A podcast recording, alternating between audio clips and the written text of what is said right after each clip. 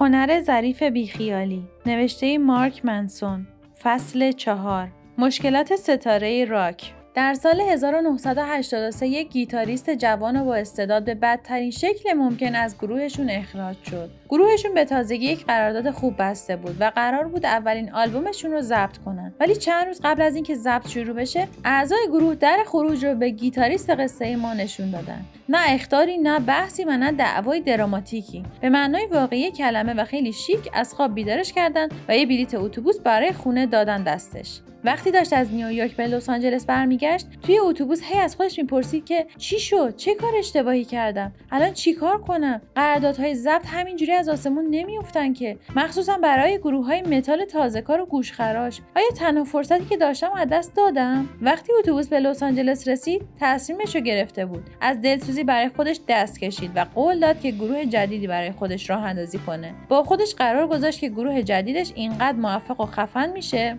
که گروه قبلیش تا ابد برای کاری که کردن حسرت بخورن. اونقدر مشهور میشه که اونها محکوم میشن به اینکه سالهای سال اون رو توی تلویزیون ببینن، توی رادیو صداشو بشنون، پوسترهاشو توی خیابون و عکسهاشو توی مجلات ببینن. اون خیانتکارها توی حیاط خونهشون همبرگر پشت رو میکنن، اجراهای چیپ و مزخرفشون رو توی کلاب‌های پایین شهر برگزار میکنن، چاق و همیشه مست با همسرهای زشتشون. ولی اون توی استادیوم و روبروی جمعیت صد هزار نفری داره میترکونه و برنامه‌اش داره به طور زنده توی تلویزیون پخش میشه. تو برکه‌ای از اشک‌های کسانی که بهش خیانت کردن خودش رو میشوره و هر قطره اشک رو با یک اسکناس صد دلاری تمیز و تا نخورده خشک میکنه. در نتیجه پسر گیتاریست شروع کرد به کار کردن. یه جوری کار میکرد که انگار توسط یک جن موزیکال تسخیر شده. بهترین موزیسین‌هایی که میشناخت رو صدا زد و ماه‌های زیادی رو صرف این کرد که بهترین گروه ممکن رو تشکیل بده. به دنبال موزیسین‌هایی بود که خیلی بهتر از اعضای گروه قبلیش باشن. آهنگ‌های زیادی نوشت. دیوانه‌وار شب و روز تمرین می‌کرد. خشم سوخت بلندپروازی‌هاش بود و انتقام الهه موسیقیش. در عرض یکی دو سال گروه جدیدش یک قرارداد ضبط امضا کرد و یک سال بعد اولین آلبومشون اومد بیرون و ترکون. اسم این گیتاریست دیو ماستین و اسم این گروه جدید که به یکی از گروه‌های افسانه‌ای تاریخ هوی متال تبدیل شد، مگادث بود.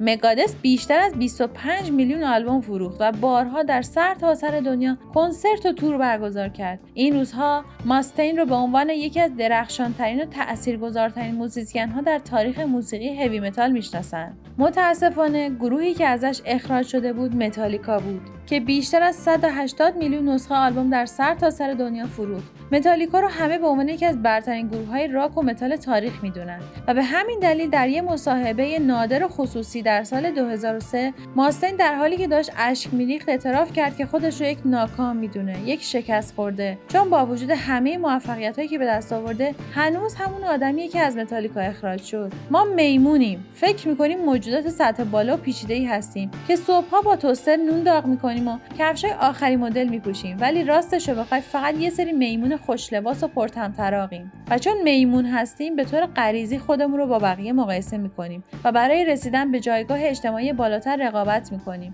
سوالی نیست که آیا خودمون رو در جایگاه مقایسه با دیگران ارزیابی می‌کنیم، بلکه اینه که بر اساس چه استانداردهای خودمون رو میسنجیم.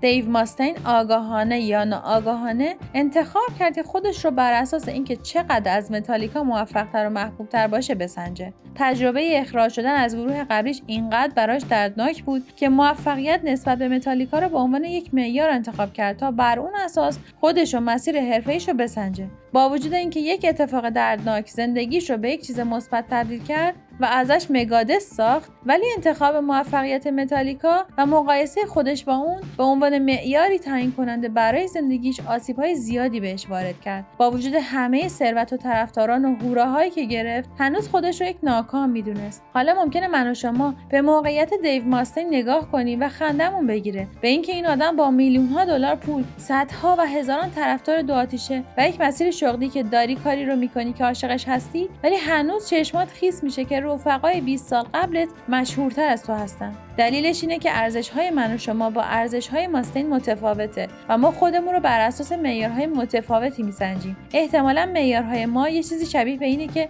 نمیخوام سر کاری برم که از رئیسم متنفر باشم، یا میخوام اینقدر پول در بیارم که بتونم بچه‌مو به مدرسه خوبی بفرستم، یا خوشحال میشم اگه فردا رو توی جوب بیدار نشم.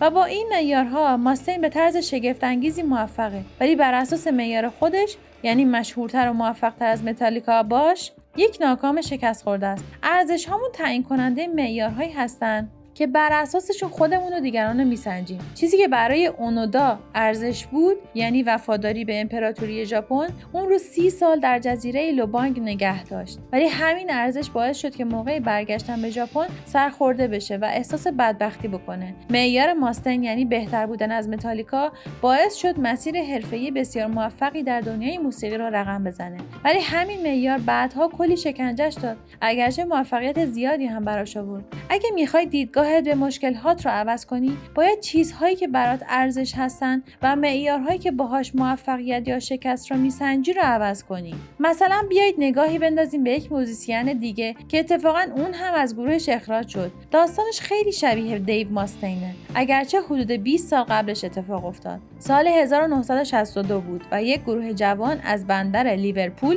در انگلیس تازه داشتن اسم برای خودشون در می‌کردن. اعضای این گروه سر و وضع بامزه‌ای داشتن و اسم گروه از اون هم بامزه تر بود، ولی موزیکی که میزدن اینقدر خوب بود که صنعت موسیقی بالاخره مجبور شد بهشون توجه کنه. اعضای این گروه شامل جان، خواننده اصلی و ترانه‌سرا، پول، پسر بیبی فیس رمانتیک گروه که گیتار بیس میزد، جورج، نوازنده سرکش گیتار، و در نهایت درامر گروه، کسی که خوش چهره ترینشون بود. دخترها دیوونش بودن و توی مجله ها هم اول از همه صورت این بود که خودنمایی میکرد. حرفه‌ای ترین عضو گروه هم بود. دراگ نمیزد. یه دوست دختر فابریک داشت. حتی یه عده کاسب کت شلوار پوش هم بودن که میگفتن ایشون باید چهره گروه باشه و نه جان یا پول. اسمش پیت بست بود و اسم گروهشون بیتلز.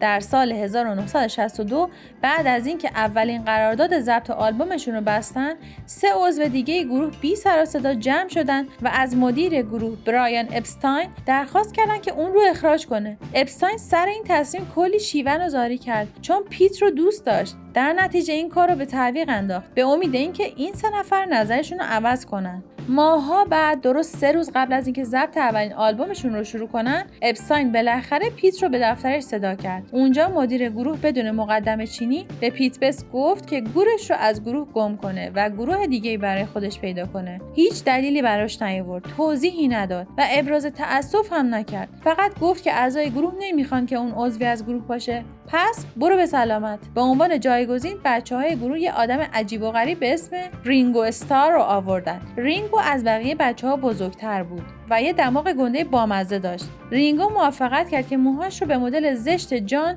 پل و جورج در بیاره و به بچه‌های گروه اصرار کرد که در مورد هشت‌پا و زیردریایی آهنگ بسازن.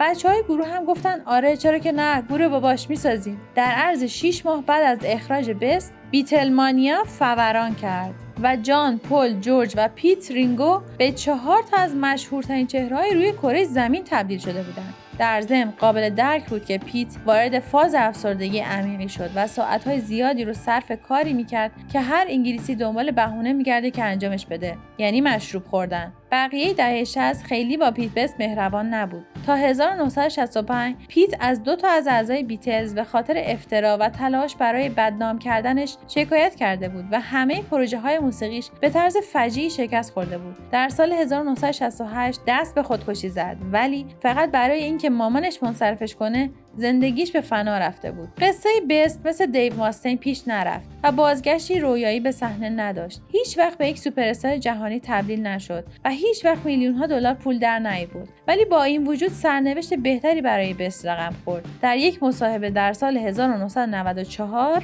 بست گفت اگه الان توی بیتلز بودم، اینقدر که الان هستم خوشحال نبودم. چی داره میگه این آدم؟ بست توضیح داد که شرایط زندگی بعد از اخراج از بیتلز جوری رقم خورد که با همسر آیا اندش ملاقات کنه و بعد بچه‌هاش از راه رسیدن، ارزش‌هاش تغییر کردن، زندگیش رو یه جور دیگه میسنجید. البته که شهرت و ثروت چیزای خوبی بودن، ولی بست تصمیم گرفت اهمیت و احترام بیشتری برای چیزهایی که داشت قائل بشه. یه خانواده بزرگ پرمحبت، یک ازدواج باثبات، یک زندگی ساده. البته الان هم فرصتش پیش بیاد درامز میزنه، حتی دور اروپا تورهای اجرا میبره و تا دهه دو هزار میلادی هم به ضبط کردن آلبوم مشغول بود. پس واقعاً چی رو از از دست داده بود. فقط کلی توجه و بهبه و چهچه، در حالی که چیزی که به دست آورده بود خیلی براش ارزشمند بود. این قصه ها نشون میدن که بعضی ارزش ها و معیارها بهتر از بقیه هستند. بعضی ارزش ها به مشکلات خوب و سازنده‌ای منجر میشن که میشه راحت و روان حلشون کرد. بعضی ها هم به مشکلات بدی منجر میشن که به راحتی و همیشه قابل حل نیستن.